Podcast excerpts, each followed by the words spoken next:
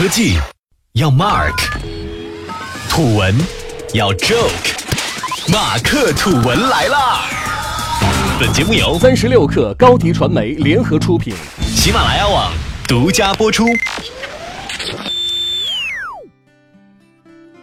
听众朋友们，大家好，欢迎收听本期的节目。在这里，先代表三十六克向各位新老听众朋友拜个年。说到过年，今天咱们也聊一个跟过年有关的话题——发红包。二零一四年，微信将红包带进互联网，开启了互联网的红包大战时代。之后，每年的春节，微信、支付宝、微博等各大互联网大佬都会开启一波红包大战。今年的春节，估计将上演一场空前惨烈的红包大战。先是红包大战的发起者微信，在二零一七年短暂退出，强势回归；而支付宝、今日头条以及苏宁也先后宣布各自春节期间的红包方案。首先，咱们先来看看支付宝。从二零一六年占领春晚、独领风骚之后，支付宝在红包大战中就不断发力。今年，支付宝则是主打年俗韵味，继续集五福，并丰富了三种不同的玩法。预计将有五亿元红包等待网友瓜分。除此之外，支付宝还上线了一字千金的红包玩法。该红包形式主要是选字送祝福，从帅、美、福、酷、瘦五个字开始，用户也可以换其他的字，而不同的字代表不同的红包金额。在这场红包大战中，腾讯则是手握微信和 QQ 两大社交王牌。先是微信方面，主打小程序功能，推出了黄金红包和话费红包两种产品，用户可以直接给亲友送黄金或充话费。其中，黄金红包就有四种不同玩法，这里就不详细说了。不过，马化腾和王思聪两位大咖已经亲自测试过了黄金红包，接下来就坐等十亿微信用户来宠幸。另一边，QQ 则是抓住用户年轻化的特点，主打走运红包的思路，走的越多，红包越多。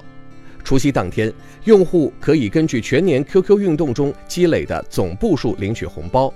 另外，结合大年前三天人们走亲戚拜年的习俗，QQ 推出清明玩法，用户可根据当天的走路步数换取抽红包的机会。而在电商方面，虽然京东迟迟没什么馅儿，但苏宁已宣布今年要拿出五亿元现金进行红包补贴。这次苏宁带来了一种叫做“膨胀红包”的新玩法。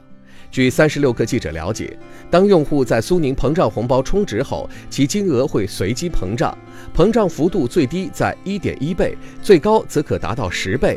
所有膨胀的钱不仅可以消费，还可以提现，同时也能发送到微信群让好友领取。这么赤裸裸的送钱，苏宁这次果真是膨胀了。除此之外，在这场红包大战中登场的还有今日头条、新浪微博。据了解。今日头条今年的现金红包金额高达十亿元，而新浪微博则继续主打社交属性、媒体属性的红包战略，结合名人明星和知名企业对粉丝用户进行红包回馈。如今，在互联网上各家的红包战略花招频出，但是究其根本不外乎是两种模式：其一，平台给用户发红包，典型的代表是支付宝、苏宁等平台式企业。第二，用户之间相互发红包，对应的是微信、微博等具有社交属性的产品。发红包作为人们过年的一种传统习俗，原本只为图个吉利。但是这些企业发红包可不仅仅是图个吉利，做平台的想瞅瞅社交，做社交的想看看平台。对于支付宝而言，他们心心念念无非是做社交。集五福活动中的朋友互赠等玩法，重要目的就是激活支付宝的社交功能。而对于腾讯而言，随着用户增长面临瓶颈，扩大支付市场领域成为重要战略。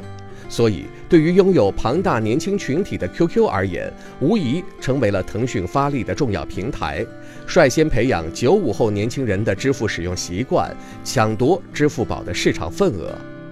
随着春节临近。更多的角色可能还会陆续进入战场，不断推出新的玩法。不过，红包作为中华民族的传统年俗，究其根本还是玩得开心，增加年味儿。哪家的红包能让人既多拿钱又跟朋友紧密互动，可能才更容易吸引更多的用户。好了，本期节目我们先聊到这里，下期我们不听不散。